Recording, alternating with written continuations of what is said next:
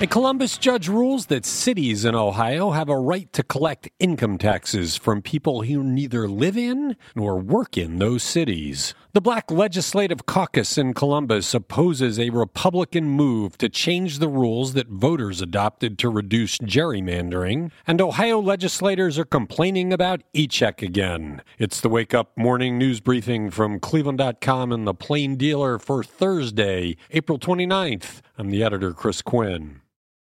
Somehow, a Franklin County judge has decided that a city where you don't work and don't live has the right to collect income taxes from you in one of the most unexpected rulings to come along in a while. It will be appealed. Judge Carl Aveni dismissed a case that sought to declare illegal the taxing by cities and villages of people who aren't currently working or living in those places during the pandemic. The allowance was made as part of a wide ranging pandemic law approved by the Ohio legislature early last year and signed by Governor Mike DeWine. During the governor's emergency order, people working at home as a result of the coronavirus, away from their normal work city, are still taxed where they were working beforehand. Judge Aveni said in his ruling that the General Assembly enjoys the authority to establish municipal income allocation rules among taxing taxing authorities in order to efficiently and uniformly coordinate intrastate taxation. Robert Alt, president of the Buckeye Institute, disagreed, noting that the Ohio Supreme Court has been clear cities lack authority to tax people who don't work or live there. This fight is far from over. If you are suspicious of a Republican move to change the voter approved rules aimed at reducing Ohio gerrymandering, you're not alone. The Black Legislative Caucus is worried about a proposal to ask voters to change the timing required in the state constitution for redrawing legislative districts. Because the census is late, Republican lawmakers want voters to condense the schedule. But Republicans are the ones who created gerrymandering so the trust is lacking. The caucus says voters spoke loudly and clearly that they expect their voices to be heard in the redrawing of districts, so there must be ample time for public testimony. The caucus also questions the need for changing the state constitution to deal with the census issue, especially without bipartisan support. Last time around, Republicans gathered secretly in a hotel room to draw the lines that gave us what we have today.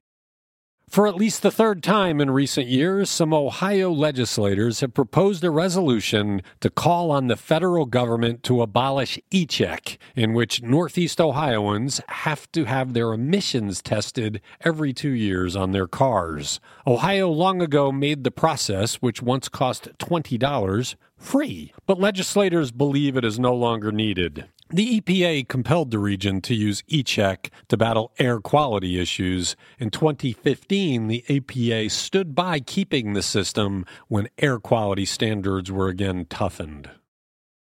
A trade group for the oil and gas industry gave almost $1.5 million to a pair of dark money groups that were trying to block the original passage of House Bill 6, which we now know was adopted in a $60 million bribery scheme paid for by First Energy Corporation. Public records show that back in 2019, when former Ohio House Speaker Larry Householder was working to get the bill passed with all of that bribe money, the American Petroleum Institute gave $975,000 to Ohioans against nuke bailouts and $500,000 to Ohioans against corporate bailouts, according to 2020 tax returns. The tax records confirm what was generally suspected industry competitors to the two nuclear plants that benefited from HB 6 helped finance the deep pocketed campaign to repeal the bill. The groups also paid for $4.9 million in TV and radio ads while the legislature considered passing HB 6. Ohio State University and fashion designer Marc Jacobs have, at least for now, resolved an odd debate. Who can trademark the word the?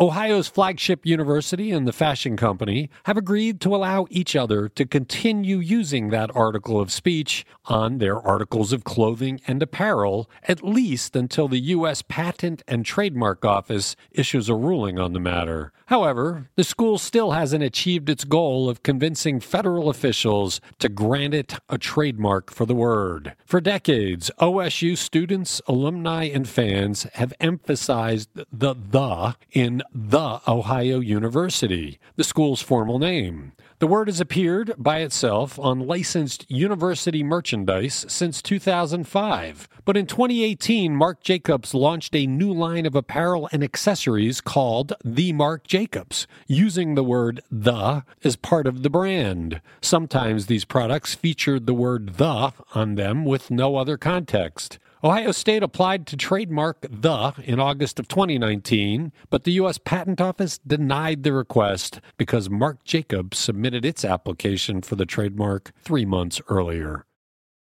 Thanks for listening to the Wake Up from Cleveland.com and the Plain Dealer.